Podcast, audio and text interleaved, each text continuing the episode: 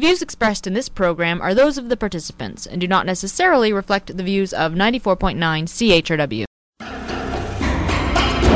Those little white lies, we've all told them. I remember the bubble gum that I stole from the candy store. I was smacking it loudly in my mouth when I swore to the clerk that I didn't steal it. And the math test that I crammed for and still couldn't remember that one equation. I swore to my teacher that I was simply admiring my neighbor's pretty watch. Kids almost always get away with white lies. Adults sometimes get away with them. For politicians, they're a way of life.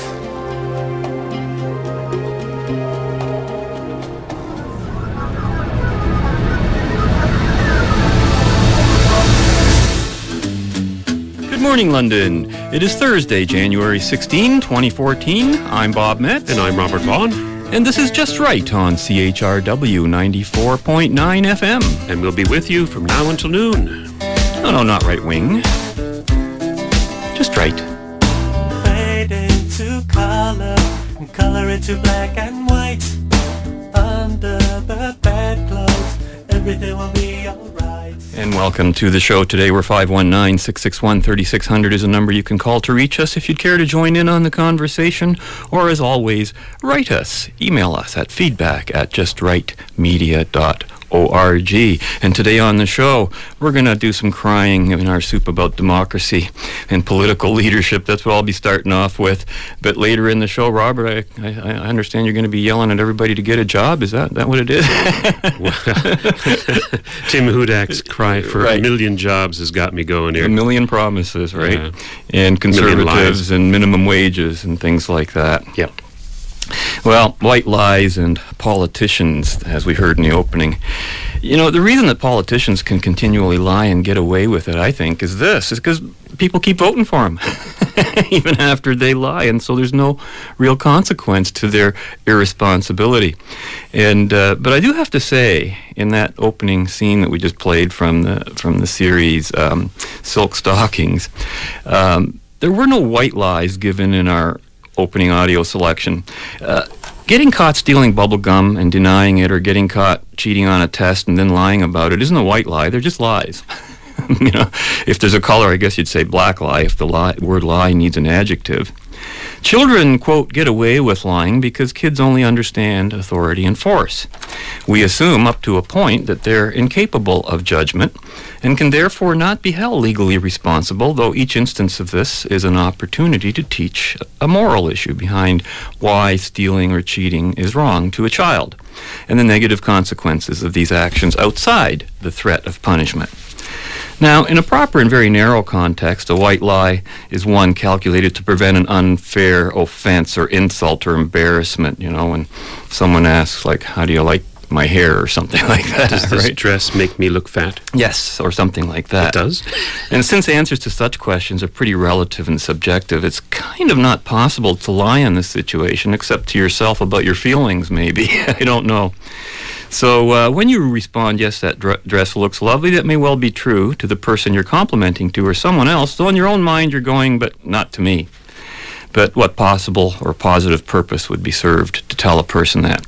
If anything, so-called white lies are really insincere, maybe, compliments, not attempts at misrepresentation or fraud. I'll leave the last word on white lies to Robin Williams at the closing of our show today, where he has a few comments. Now, what has this got to do with politicians? Well, just about everything. I remember among the very first issues I had to confront and resolve when I got personally involved with the founding of the Freedom Party of Ontario back in the 1980s were the issues of voting and of democracy itself. And to that end, in collaboration with then local businessman and political candidate Mark Emery, we came up with a series of essays under a larger heading, Can We Survive Democracy?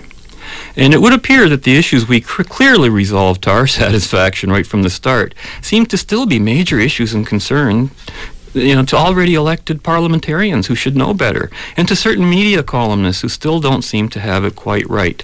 And at the center of this debate sits federal conservative MP Michael Chong's democratically destructive Reform Act, which had first reading in Parliament on December 3rd.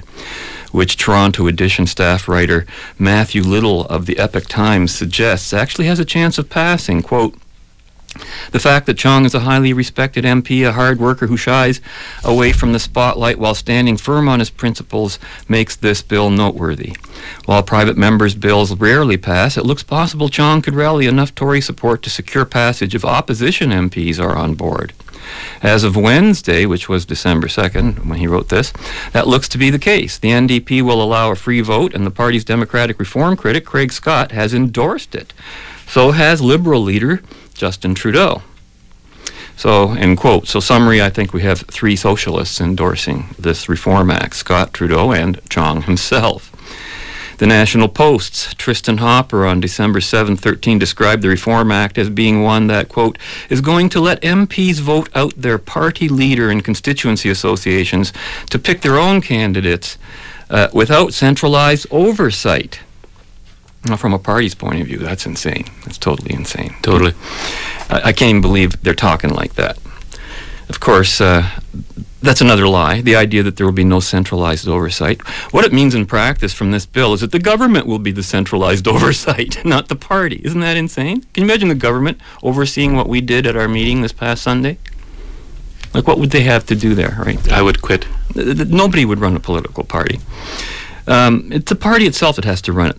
And this represents, folks, I mean it, the literal end of freedom of association in Canada if this were to pass. It is fascism at the party level and communism at the elected caucus level. It would literally mean that a party like the Freedom Party of Ontario would not be allowed to exist because freedom and capitalist principles on which the party is based would never be able to operate in the political environment that they're proposing. It can't work. You know, in an earlier December 33rd column, Hopper noted that conservative Michael Chong, quote, started off as a progressive conservative and that he is, quote, a well-known standard bearer for the brand of hyper-democracy espoused by Preston Manning's Reform Party. It's not democracy, by the way. It's just majority rule. You know, vote. No democracy at all, in fact. He also notes that, quote, in Britain, where similar legislation is in force, Prime Minister Margaret Thatcher was ousted by restive members of the Conservative Party, end quote. Now, Chong's Reform Act has three essential components to it. One, it would allow 15% of the Prime Minister's caucus to begin a non-confidence process against their leader by forcing a secret ballot to be held among the caucus members. Two, Chong's Reform Act would empower the caucus members, not the Prime Minister, to decide who can be on the caucus. And three, Chong's Reform Act would remove the legal requirement to have party candidate nomination papers signed by the party leader. Now, that's something that I would support because this kind of requirement can be put into a party constitution if the party desires it, as it does, for example, with us. We already had that in place in our party, but I don't want the government to be making that decision. I think it's up, if another party wants to run differently, that's up to them. So, from late November to early December of last year, several columnists of the National Post expressed varying views about Chong's private member bill, and generally it lined up like this. Definitely the strongest and most deranged supporter of the bill was Andrew Coyne, and it was his views on the subject I found to be most objectionable and very misinformed. Coyne was pretty much 100% wrong on this one, and worse, he seemed to have a contempt for the basic purpose of a political party. In his December 7th editorial, he asked the question, quote, should Parliament really be in the business of regulating the way these private organizations, political parties, select or deselect their leaders? Isn't that the party's prerogative? It's a legitimate concern, he says, if you buy the premise that political parties are really private organizations, in which the state has no business. But they aren't, he says. Well, that's patently false. It's so false I can't believe he could get away with printing it. Just for the record, political parties are private organizations and they couldn't possibly exist otherwise. It's as simple as that. And who would know better than you? Who started one? I started one, and I'm still running one, and it's an officially registered party, so I know what I'm talking about, and this guy doesn't, trust me. He says, these are not church groups we're talking about. Political parties are not purely private organizations. Yes, they are. Or the kind who wish only to remain private, separate, and apart from public square. They are well-oiled machines. Now, there is an outrageous fantasy. Has he never been to a political party meeting? Wow. For combat in the arena of public opinion, whose raison d'etre is to win and wield power over the rest of us. Gee, we don't even have the right purpose to our party. Holy cow. As seekers after power, they are holy creatures of the law.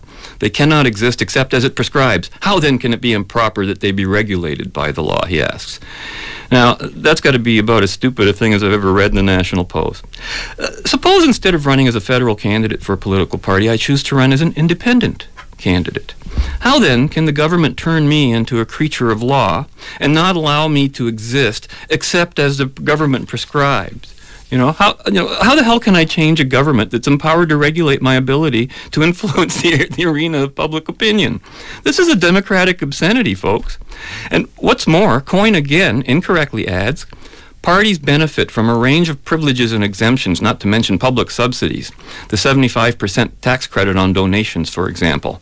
The least they can do is do in return is to be accountable to Parliament. To Parliament? Are you kidding me? We're not elected yet. We're supposed to be accountable to Parliament. And I notice, and notably not to the people or to their own supporters. Now, firstly, the 75% tax credit is not a public subsidy to a party.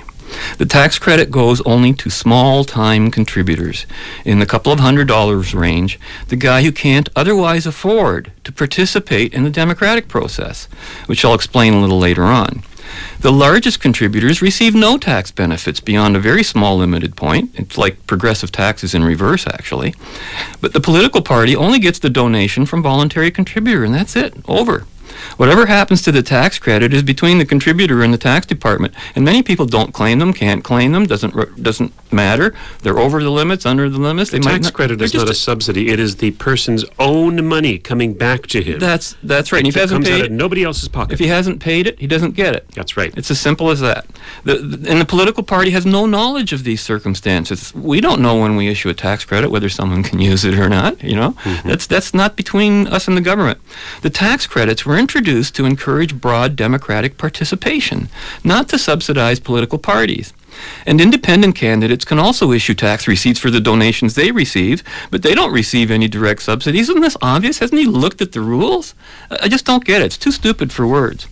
Also on the 100% wrong side was Father Raymond D'Souza, who imagined that, quote, indeed, ordinary MPs, given more scope, might even become initiators of policies themselves. Oh, my God, can you imagine the disaster? That would destroy any political party in terms of that party having any consistent purpose, direction, or philosophy. Initiation of policy is an internal party matter. You don't start initiating policies in the middle of a parliamentary hearing. Isn't that insane? And then, of course, there's Jonathan Kay, very confused on the issue. He supports the Chong bill, but the arguments he used spoke against it. Quote, political parties are, among other things, brands. All it takes is one or two embarrassing party members to sabotage years of hard brand-building work, especially in the age of Twitter, and that's true. And the rest of his December 4th essay just showed how he just doesn't get it. Matt Gurney, give Canada real right and left-wing choices. Right and left-wing choices. Within a single party, too. That's what they're all advocating, And he writes, it seems to me we have to save our MPs from their own general uselessness. The reality is every political party races to the mushy moderate middle of Canadian politics. Well, that's called socialism. The power of party leaders to control the policies of their entire organization and enforce communications on the rank and file stifles the diversity. You don't want diversity in a political party. When they talk about power and control, nobody has to belong to a party. If you're elected as a member of Parliament, you can resign yourself. You can cross the floor. You can sit as an independent. Right. There's no coercion there. There's at all. Nothing at all. That's what they don't. They just don't seem to get it. And Canada, he says, is a stable, prosperous place, and our lame federal politics is arguably a feature, not a bug. But I think we'd all be better off if our angry debates and sensational scandals were about real issues, not character flaws or relatively minor matters like Senate expense forms. I want an NDP that's left-wing, a Conservative Party that's right-wing, and a Liberal Party that's somewhere in the middle. I want real political battles over real issues, blah, blah, blah. Well, I'm sorry the world is not fitting in with his plan. He says that's only going to happen if party backbenchers feel safe to force contentious issues on their party leaders. Well, I'm sorry, but in Parliament you're supposed to be fighting your opposition, not your party leader. Okay, that's that. And as soon as you fight your party leader, you're going to lose every election battle after that. This is so wrong; it's double plus bad wrong. I mean, it's a if it's a political debate you want, then let Freedom Party into the ring. Yet I happen to know that this guy wouldn't even give a party like Freedom Party the time of day to read our media releases, okay? So he's not looking for a debate. He doesn't want a debate. Democracy and democratic debates are for the political marketplace between elections. In Parliament, the bills that are introduced are the results of those previous debates, and all that's left to do is vote for or against, with minor arguments. Columnist Chris Selley opposed to Chong's bill, but supported one of its provisions, ending the legal requirement of the party leader to endorse the party's candidates. And I can support that to a degree, because you can still put that requirement into the party itself if you want it. He concluded, I see no reason at all why any party should be forced to adopt these procedures at the will of Parliament as a whole. If Mr. Chong thinks these are such great ideas, he should try selling them to his party. And then there's David Frum. He was the most consistently opposed and saw its flaws instantly. Quote, Stephen Harper numbered among the dissidents who quit the Conservatives for a new Reform Party. Reform promised more participation and accountability. Reform Party candidates proudly declared their beliefs on issues ranging from abortion to evolution, remember that one, to immigration. The new party soon found itself very nearly as bedeviled by embarrassments as Mulroney's Progressive Conservatives, and utterly incapable of setting an agenda or holding the initiative. Does this ring a bell with you, Robert? You were once part of that party. Ironic in a sense because, no, not the Reform Party. You were with the Canadian Alliance, yeah. Which was the offshoot of that. But the only reason I went into the Canadian Alliance was because I could vote my own way, because it really wasn't a good party to begin with. I didn't agree with a lot of, I actually did agree with a lot of what they had to say. But there were items there that I knew that I would be on the outs with the party, but they said that, no, your voice comes first, the voice of you and your constituents. So he writes, it's not really very surprising then that when Stephen Harper emerged as leader of a reunited centre-right, he saw it as one of his first jobs to impose some discipline. If a prime minister has pledged that his government won't take action on abortion during its next mandate, and a backbencher insists on trying anyway, that action makes liars out of the whole government, doesn't it? He's got it. That's why politicians come across as liars. The Reform Act is a grant of power to each party's most irresponsible and refractory MPs. It's not regional interests that will get more airing, but factional interests. More exciting politics is not the same as better government. That's a good statement. It is, actually. I like that. Now we're going to take our first break here, and, this is from the comedy series Hogan's Heroes. You remember that one. And Hogan's Heroes, they weren't a democracy, but they fought for democracy with a particularly noticeable absence of voting as such. Hogan was their leader, and his orders were obeyed faithfully, not blindly or without question, but because he had earned their trust thanks to his past wise, though not infallible, judgment. Even when he was wrong, Hogan was wrong for the right reasons. But the whole group was threatened by democracy in one episode, the fifth one, by an unexpected and unwanted change in leadership. The new leader did not share the purpose of the group because he didn't even know about it. Yet he was the holder of legitimate authority under which that group was constituted. So how can the caucus of Hogan's Heroes rid themselves of their unwanted leader in a legitimate way? Believe it or not, they were kind of parliamentary about it, and I'll explain after we take this break for a smile and a short story about leadership on the side of democracy. Colonel Hogan, I have sent for you because I want to tell you a very funny joke. You're kidding. A very funny joke. You'll enjoy it. Look, Colonel, it's almost 9 o'clock, and chances are I've heard it. You will sit there and you will enjoy it. Oh, boy. It seems there were these two, what you call, racetrack touts. Now, one tout was telling the other about meeting a very rich man at the racetrack who bought him food, drinks, and introduced him to pretty girls. Yeah. Now, the tout told him to bet on 8 losers in a row. The next day, the rich man still wanted to meet the tout at the track. Did you meet him, the first tout asked? What do you think the second tout answered? I could never guess. I had to lose him. He was bad luck. It's a real five-slap, all right. Look, there's nothing else. There is something else. Ever since you've been at Stalag 13, strange things are happening, very strange. Are you suggesting that I'm responsible? I am suggesting nothing. But you are bad luck. I shall have to lose you. Lose me? Oh, you mean send me home? Much as I appreciate that. You will stay right here. Langenscheid. Yes, Herr Commandant. Call in Colonel Crittenden at once. He is here, Herr Commandant.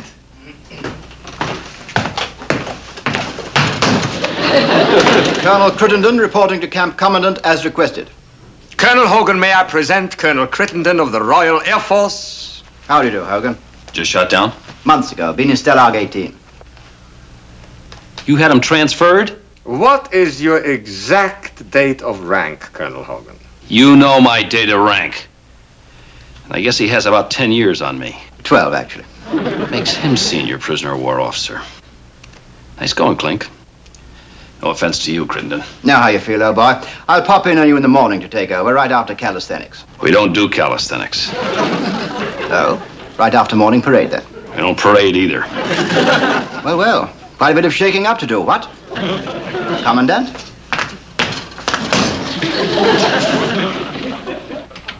Nice fellow, eh, Hogan? Colonel, you can't just take this line down. When you get the pink slip, you get the pink slip. I do hold out for an old watch. Well, we're gonna do something about it. What? Well, we'll hold an election. That's it. That's the first time in military history. We'll hold an election. We'll get all the guys in the camp together and we'll just... or something like that. Look, why don't we all escape, huh? Hey, that's a great idea. Hold it. We're not here to escape. There's work to be done. What, under Crittenden? This is bigger than any one man. Oh, fellas, this is a guy. What's the Wait a minute. The British didn't send this Crittenden to take Colonel Hogan's place. Really? And the French didn't send him, and the Americans didn't send him, so we can just ignore him. Right? Hey, wrong! He's senior prisoner of war officer now, and he's in charge of operations. Look, everything's going to turn out just fine. Yeah, just fine. That'd be fun, Colonel. Morning, chaps. Hello, Colonel. I'd like to introduce you to my staff. Sergeant Kinch is in charge of operations. Corporal LeBeau is our chef. And this is... No need for that, old boy. Nothing against these fellows at all, but of course I'll choose my own. This my desk? I was just clearing it out, yeah. Colonel, before you begin, let me put a hypothetical case to you. Yes, of course, old boy. Suppose you were in a camp that specialized in helping other people out of Germany. Other people? What other people? Suppose a German who had lots of information about the German High Command. But that would be spying. You could say that, yes. In that case, which would be definitely bad form for prisoners of war, I would hand over any information I had to the German camp commander. You would? Like a shot. You don't happen to know any such operation, do you? Just asking. Colonel, was he serious about turning us into the Germans? Very serious. We can't let him. We gotta stop him. Absolutely. Which is right. Hold it. What you've got to realize is we're very limited to what we can do here. He's still in command. We can't go against the Articles of War. I mean, once discipline breaks down, we're no better than a mob.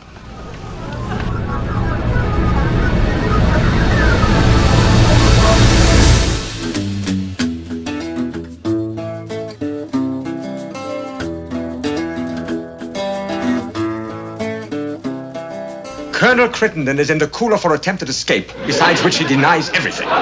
Frankly, Commandant, I do think what happened was pretty deplorable. Not a single escape. We did make quite a team. Take down an official report. Transfer Colonel Crittenden back to Stalag 18 at once. But what about the official report to Berlin? Yeah, forget it. Colonel Hogan, just tell me one thing. Was it really Colonel Crittenden who was responsible for yesterday? Well, let's put it this way. We had to lose him. He was bad luck.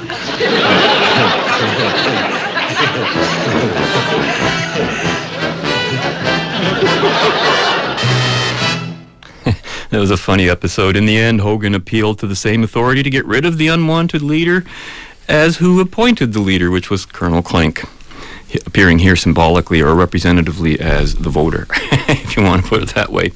But I found interesting, note that throughout, the only leader that was respected actually was Hogan. You heard that in there, didn't you? Even when he was forced to second place.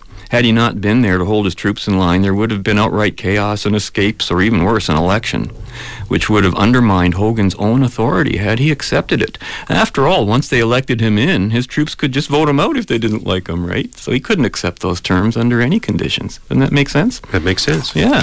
So, democracy is for the political marketplace, not for within political parties or within democratically elected parliaments. That's where voting takes place. And I want to make a clear point. I know I'm running out of time here, but this is my key point here. I think most voters romantically believe that when they vote during elections, that they're, quote, participating in democracy. You hear that all the time. Oh, you didn't vote. You got no right to complain and all that, right? In fact, that's not really true. What they're really doing is just voting. That's all. And as radical as that might sound, it's easy to demonstrate in the sense of them not being participants in democracy as much as they think they are. Because as participants in democracy, voters are no different whatsoever from the eligible voters who do not vote. They participate in democracy too by not voting. And that's participating, nor from the landed immigrants and other resident non-citizens who cannot vote by law. Yet all these voting and non-voting groups alike live in a democracy and derive the rights and freedoms of that democracy, whether they fit into any of the above three voting categories I mentioned or not. You know, maybe like children who can't vote or foreign visitors who come here to visit, they still enjoy our basic rights. So as far as the simple act of voting is concerned, and this is where it's interesting, if the choices are offered in an election, the choices offered are, say, red, blue, and orange, well, voters will vote for red, blue, or orange. If the choices offered are red, red, and red, the voters will vote for red, red, or, red, right? Increasing the voter turnout, by the way, would still result in the red vote. Got to get more people voting. No, that's not where the change comes from. The change doesn't come from the bottom. It comes from, quote, the top in a way, the political party. And none of this is democratic participation, the voting. It's just voting, a process that goes on in almost every kind of country, under almost any kind of government, free or dictatorship, and even goes on in corporate boards, which are not democracies, in small associations, and in any other group where some kind of common purpose is undertaken. But who determines what that common purpose will be, and how will that be done? Well, in a free society, that's entirely up to free citizens under freedom of association to choose whether to associate or not, and then having done so, to determine their own rules and, where applicable, voting procedures, as they themselves choose to peaceably govern themselves. Realistically, it's more accurate to say that voting takes place after the democratic process has been undertaken, after a democracy, quote, exists. After all, you can't even have the right to vote, right? Unless you first have a democracy in place. So how did that democracy get there? You can't vote for a democracy when you don't already have one. Again, as with the creation argument we discussed last week, we're in axiomatic territory. Remember this point because it applies to political parties and politicians. The purpose of any association belongs to its creators, and they determine the purpose. Even in a non-democracy, you can probably still vote for the non-democratic party of someone else's choosing, as is done in all one-party states and dictatorships. Now, here's my radical statement. I think there's only one way in our free democracy for its citizens to actually participate in an effective democracy. That means participate in actually making and shaping the options and the policies that you will get to vote for, but once every 4 or 5 years. And that's by joining or supporting a political party before, during, and after elections. That's where the real exercise of democracy and the real power of the people resides. When governments regulate and control political parties outside of electoral rules common to all participants, democracy ceases to exist. So that's my lesson for today. Party on, people.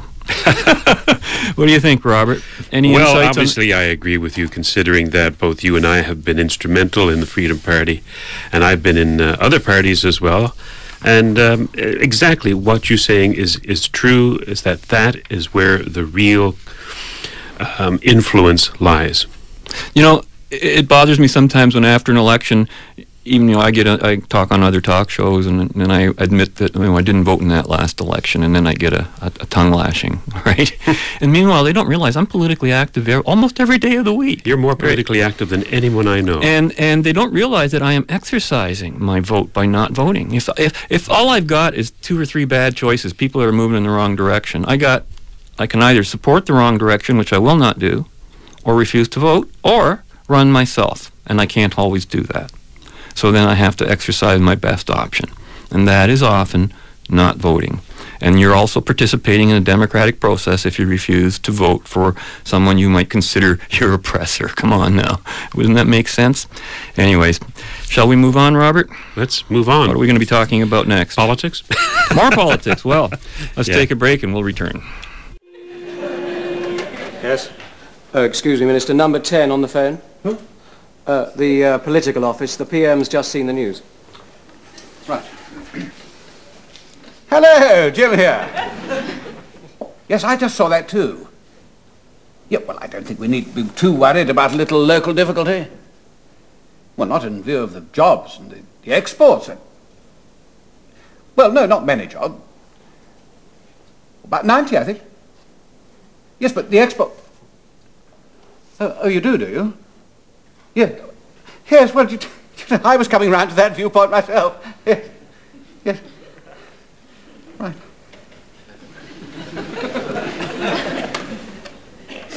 Humphrey.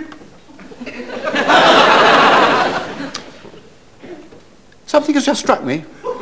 So I noticed. You know, there could be arguments against this scheme.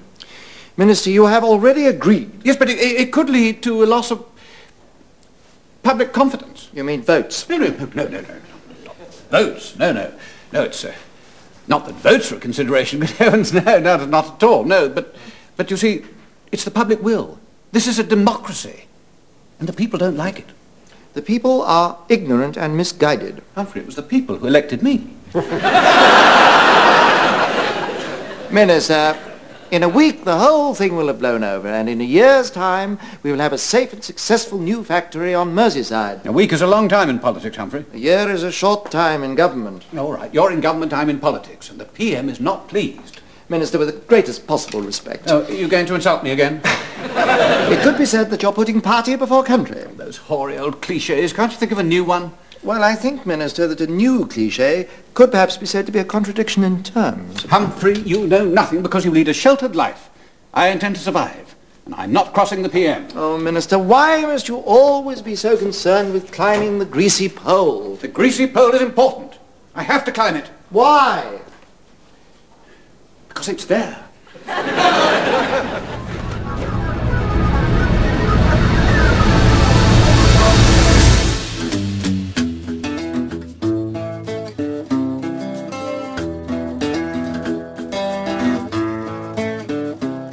Call me a Messerschmitt, General. I'm going back to England. You are a Messerschmitt and you're staying here. No! Yes! Gentlemen, why don't we all reconsider this in the morning? I mean, in the morning. Klink, you will check your security. My security? Mm-hmm. It is loose. It is very loose. Very loose. Excellent suggestion. As soon as I get my uniform on, I'll... Now. Obviously the best time. And no schnapps on duty. No schnapps. I was just about to say that. Ah! So, Sir Charles, you still wish to return to England? At once, von Schlamm. It's countries like this that give fascism a bad name. And, of course, one of the defining characteristics of fascism is wage and price controls, something we know about in this country, because there is a considerable amount of discussion recently about, once again, controlling wages, but not in the fashion of keeping them down in the public sector, like when Trudeau did it or Bob Rae tried to do it, but of legislating a rise in pay in both the public and the private sector, namely the minimum wage. Just consider... You're a young person, you're a student, just out of high school, just out of university, and you want to climb that ladder of prosperity and self-sufficiency by getting a job and earning a wage. Now, the first rung on the ladder is too high to reach. They keep putting it up higher and higher. You can't even get on the ladder for some people because just out of high school, you're competing with a lot of other people. Your skills aren't there yet. Right. So you can't even put your foot on the ladder of success because they keep raising that bottom rung. And what employer wants to give someone a shot at a job that he has to pay him the same as he's already paying an experienced person for, right? Exactly. So there's no learning curve allowed in there. The minimum wages are an affront to freedom of association, to contract, and they are job killers. This is from the Canadian Press of just January 14th. Quote, a group of doctors and nurses urged the Ontario government to raise the minimum wage to $14 from $10.25 an hour, calling poverty, quote, the biggest barrier to good health, unquote. Dr. Gary Block, a family physician at St. Michael's Hospital in downtown Toronto, said he often deals with patients who can't afford medication and finds he has to worry first about their living conditions before he deals with their health issues, unquote. So it's one thing for a healthcare professional to step out of his comfort zone, Bob, of medicine and step into the economic and political arenas to suggest a rise in the minimum wage. But it's quite another for a business lobby group to almost suggest the very same thing. And this is again from the same report, quote, the Canadian Federation of Independent Business said large jumps in the minimum wage tend to hurt the very people they're supposed to help, low-skilled and low-income workers, because hikes force small businesses to absorb the cost through reduced hours, reduced training, and even job cuts. Now, of course, that is correct, but the inclusion of the words large jumps may have been an editorial insertion by the article's author, Keith Leslie, but it is written as if the CFIB might recommend a gradual increase in minimum wages that might be more reasonable and readily absorbed by business. If so, then the CFIB is agreeing with the principle that wages should have a bottom cap. It's just a matter of how much and over what length of time. This would be a quintessentially conservative position to take. But it's not just the CFIB who believe in the fascist principle of wage controls. Again, from the same report, quote, the Ontario Chamber of Commerce and the Retail Council of Canada said they want any changes to the minimum wage linked to inflation rather than to the politically driven policy-setting agenda of incumbent governments. So on the face of it, the Chamber and the Council appear to want to remove politics from what is purely a political exercise, that of dictating wages. This, of course, is also a characteristic of the conservative mind, refusing to acknowledge the use of government force in the economy, seeking instead to find economic reasons to raise the minimum wage, and in this case, inflation. Ironically, inflation is almost always, also an economic consequence of government intervention in the economy. Now, there are two basic argument types against having a minimum wage, the economic arguments and the principled argument. Now, the economic arguments fall into two categories. Those that demonstrate that a minimum wage prevents people, especially young people, from entering into the job market, resulting in an increase in unemployment, and those that demonstrate that minimum wages result in reduced profitability for businesses which cannot get around the dictated wage by laying off workers, such as farmers or fruit growers who have to hire just so many people to get their crop in, no matter what the government dictates as their pay. The principled argument is as follows. It's absolutely nobody else's business what an employer pays an employee. That's it. Mind your own business. For anyone other than the employer or employee to suggest, or worse, force a wage condition on their voluntary contract is offensive and an affront to the freedom of both the employer and the employee. A minimum wage is a tool of fascists. There should be no minimum wage whatsoever. Now, this week, the progressive conservative leader, and I use that word loosely, Tim Hudak, claimed that if he were Premier of Ontario, he would create 1 million jobs over 8 years. You know, when I heard that, I thought of Dr. Evil with his pinky up to his mouth. 1 million jobs. Just like a number he just pulls out of a hat, you know. It would have sounded just as silly if he had said, I'm going to create one job. Yeah. Well said, Bob. Yes, you know, exactly. And politicians can't create jobs unless they're paying for it out of their own pockets. Right, he's not an employer. Yeah, so unless he's planning to hire a million assistants. Yeah. Anyone even remotely aware of politics would have laughed at such a claim, knowing full well that Tim Hudak and the Conservative parties in Ontario have been responsible for the loss of countless millions of jobs and the loss of more freedom than the Liberals and the NDP combined. Just consider that the PCs in Ontario brought in OHIP, which effectively outlawed the private healthcare industry. The healthcare insurance industry. Conservative Premier Howard Ferguson introduced the corporate income tax in 1932. Mm-hmm. Conservatives introducing a corporate income tax. Now, people out there think that, the Conservatives, they are fiscally responsible. It's in their name. They're conservative. They don't do things dramatic. Well, what do you call introducing an income tax? What do you call introducing OHIP? Those are dramatic, life-altering changes for every person in this province. And we're still feeling the problems from those interventions by conservative governments. And a conservative government, Leslie Frost, introduced the provincial retail sales tax in 1961. Conservatives introduced the provincial sales tax, which is now the HST. Since then, of that PST, the provincial sales tax, 6 out of the 7 increases in the sales tax have been done by conservative governments. Oh, only one Liberal government raised the sales tax, and that was Peterson. Okay. 10, 15 years ago. But all of the income increases in provincial sales tax have been done by conservative governments. Who was it you were reading there about conservative parties being brands? Well, the Conservatives have done a remarkable job selling people the lie that they are fiscally responsible, that they are low-tax people, that they want to lower taxes. They've introduced almost every bloody tax we have, and they've increased it almost most of the time.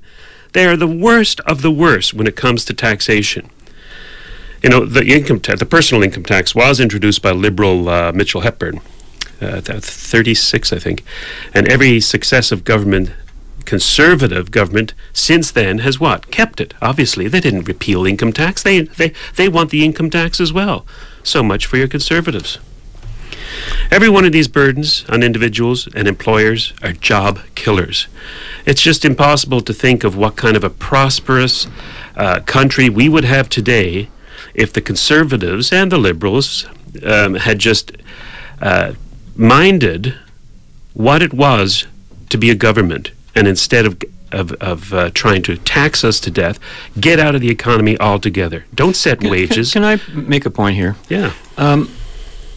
I think that both groups, including the doctors and nurses and that Dr. Gary Block you talked about, mm-hmm. I don't think they were speaking for doctors. I think they were speaking on behalf of the unions. And because they're unionized groups, and that's a left-wing point of view, raise the minimum wages. Meanwhile, the Conservatives are the business group.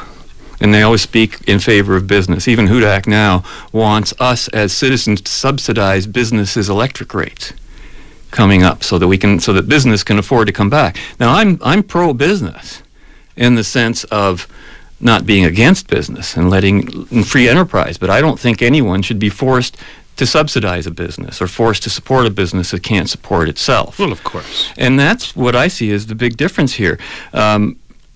Basically, you've got a business group and a labor group.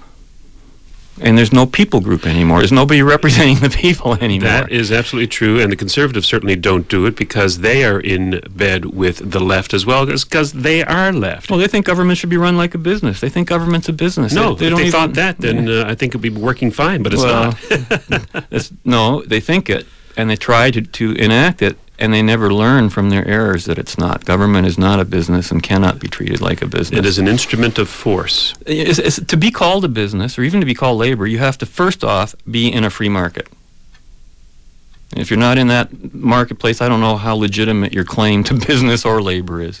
You know, there's you're just working. A tenet to government in the United States is called the separation of church and state. We don't have that here in Canada, but we have to push for a separation of the economy and the state. Yes. And, and that's in determining prices, not that the state wouldn't tax in legitimate ways. There's no such thing as a legitimate tax. Oh, yeah, you have to fund the government. Yeah, there's other ways to fund the government. You do not tax. Taxing is a violation of a person's right off the bat. Well, okay, we can argue about that. I think sales tax are a legitimate way of doing it. I think we covered that before on another show about sales tax, didn't we? That it is of all the kinds of taxation, it is the more palatable because you have control over whether or not you consume. It becomes voluntary. Yeah. Then is it really a tax? Well, if any funding that the government gets, whether voluntary or otherwise, is still called a tax, then it's a tax. We call any money that the government gets a tax, even if they voluntarily raise it. And that's a distinction problem. No, you have fees, and then you can opt into things or opt out of things, or the services that governments provide. You can't opt in and out of rights. No, you cannot opt in or out of the police or anything like that. That's what we're saying. Army. And those things have to be paid for. But those things were all funded without taxation over 100 years ago. How did that happen?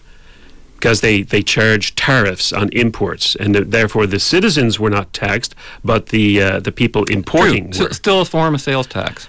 Yeah, but not on the citizens tax. Of the country.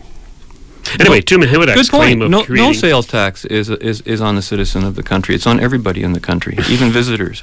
Anyways, we should have that debate. Yeah, Tim Hudak's claim of creating an environment to create 1 million jobs is just so laughable. It flies in the face of decades of mismanagement by the Conservatives. Hudak, should he ever become premier, will be no different than his socialist predecessors. He's not given one credible, concrete policy promise to show that he knows anything about creating a single job or creating the climate where other people can create jobs. So let's take a little break and be back right after this. The Freedom Party says it is the only party that is offering a program that will make Ontario a better place. CFU's Mutet Nebrez takes a look at the party's platform. We're going to be looking at, Dalton Eaves or Ernie McGinty. They really are the same fellow when it comes to policy. The differences are minuscule compared to what Freedom Party is offering the public. We believe that markets work and that really we need more competition in healthcare, in schooling, in electricity, in auto insurance, not less. A few weeks ago, there was a lot of talk in the media about a new website, YouTube, and there were a few other video sharing websites that were being discussed. And folks around the Freedom Party executive table said, what a great opportunity this might be to reach out, speak with other Ontarians, find out what's on their mind, and maybe let them have a little bit better look at who Paul McKeever is and who Freedom Party is and what they're all about. I mean, we have the most popular videos on YouTube, 4 times more popular than the Progressives, Conservatives, and the Liberals. 4 times. We don't have advertising budgets. We're just there. And people come to us because they like what we say, not because they know who we are. They may like what you say, but they're not voting for you.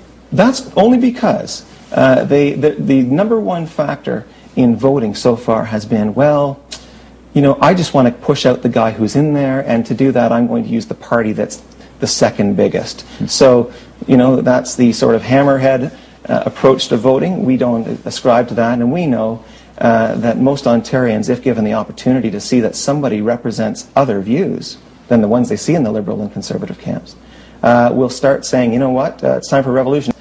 The Conservatives are making themselves rather redundant, and I think when they fall, that's when a new party emerges, and we're making sure that we're ready for that time. There is no other party like Freedom Party in Ontario right now promoting lower taxes and a better life. There's no one uttering the word private sector competition except Freedom Party. Do you know why? Yes, the ghost of Mike Harris. And as soon as everybody gets over that, and that's coming soon, because, socialism can only work itself into a hole, people will be saying, it's time to do what we did in 95. It's time to look for a tax-cutting party rather than one that's promising us more freebies.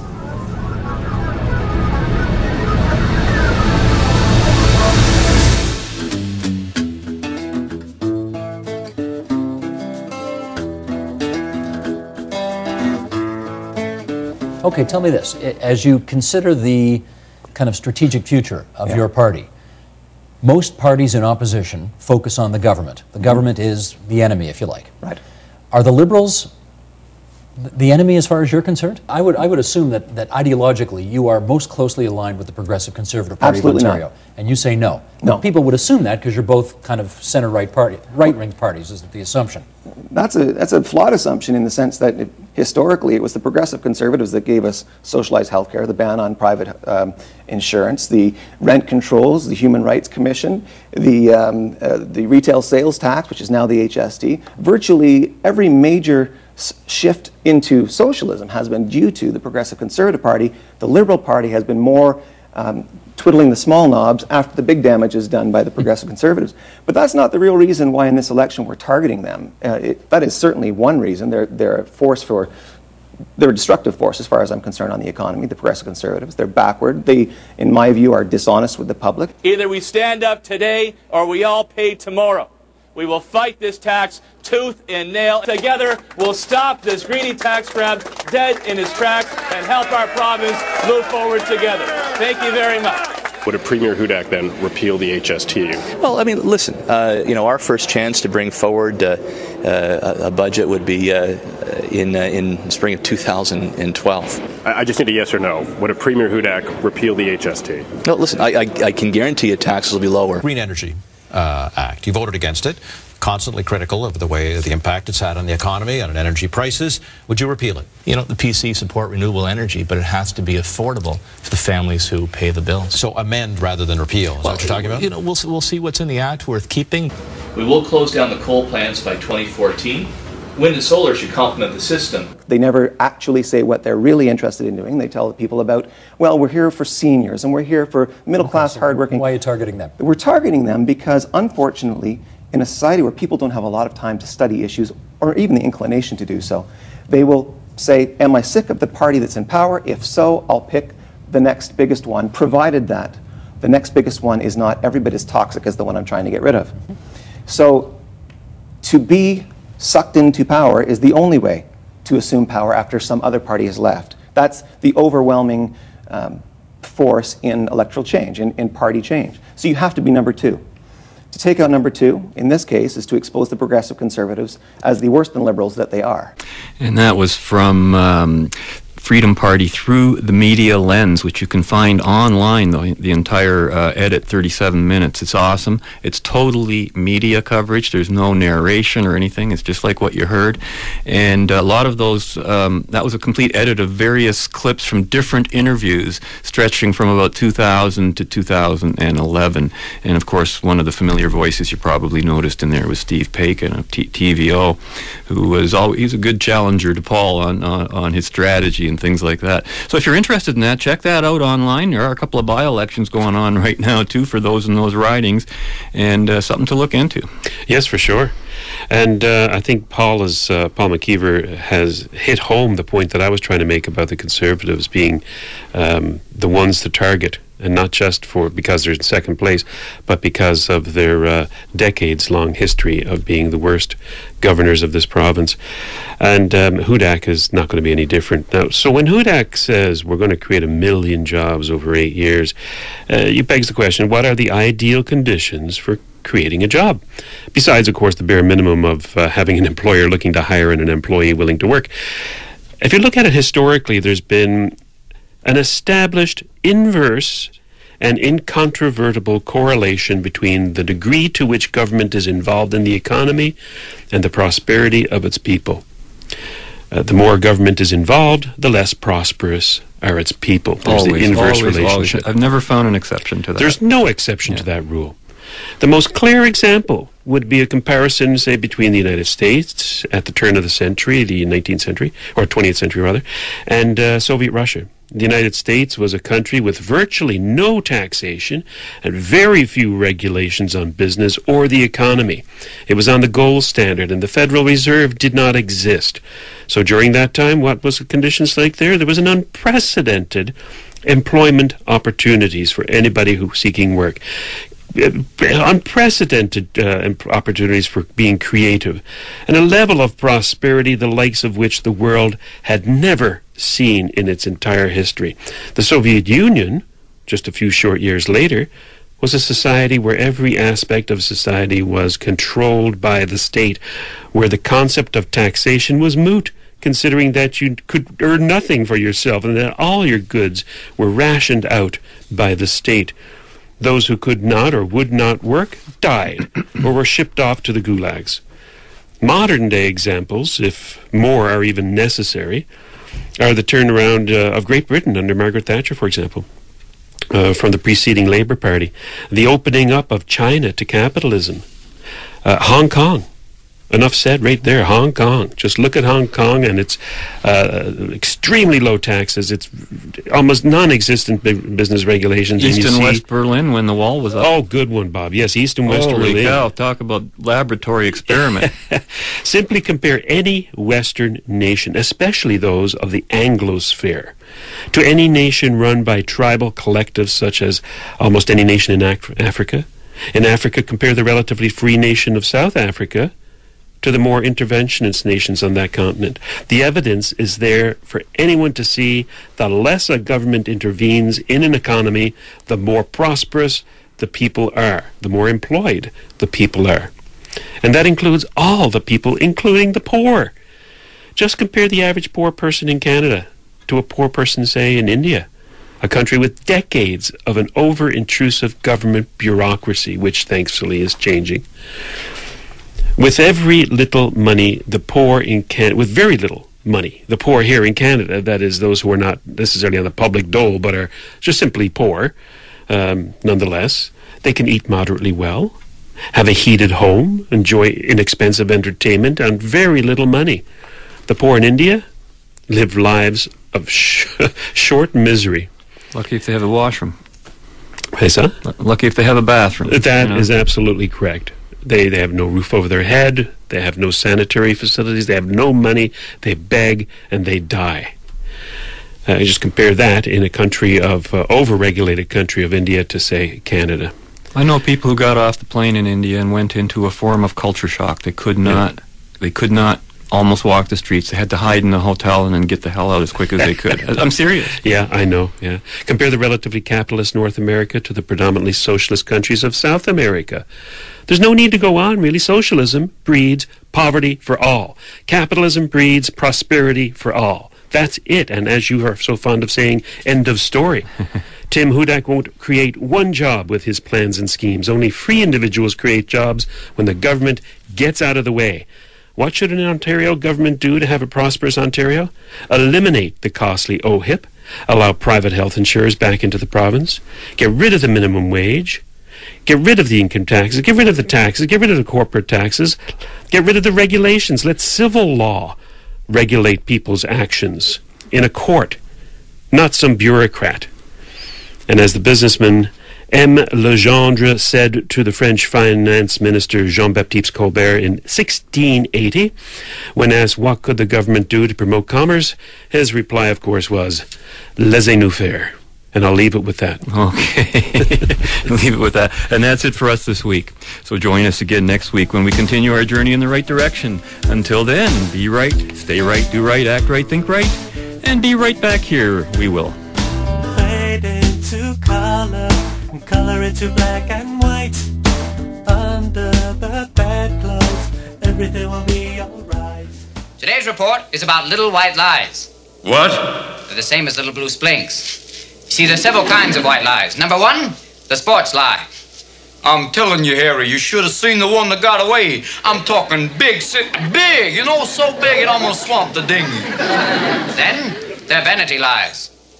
How old are you, Mrs. Vandergruff? I'm only 28 years old. Then, they're the kind of lies to keep you from getting your lips ripped off. Barbara Jean, that was the best meal I've ever had. Who can believe it was the first one you've ever cooked? I've never seen anybody do that with figs before. The secret must be in the cheese. That's the way it is here on Earth. Until next week.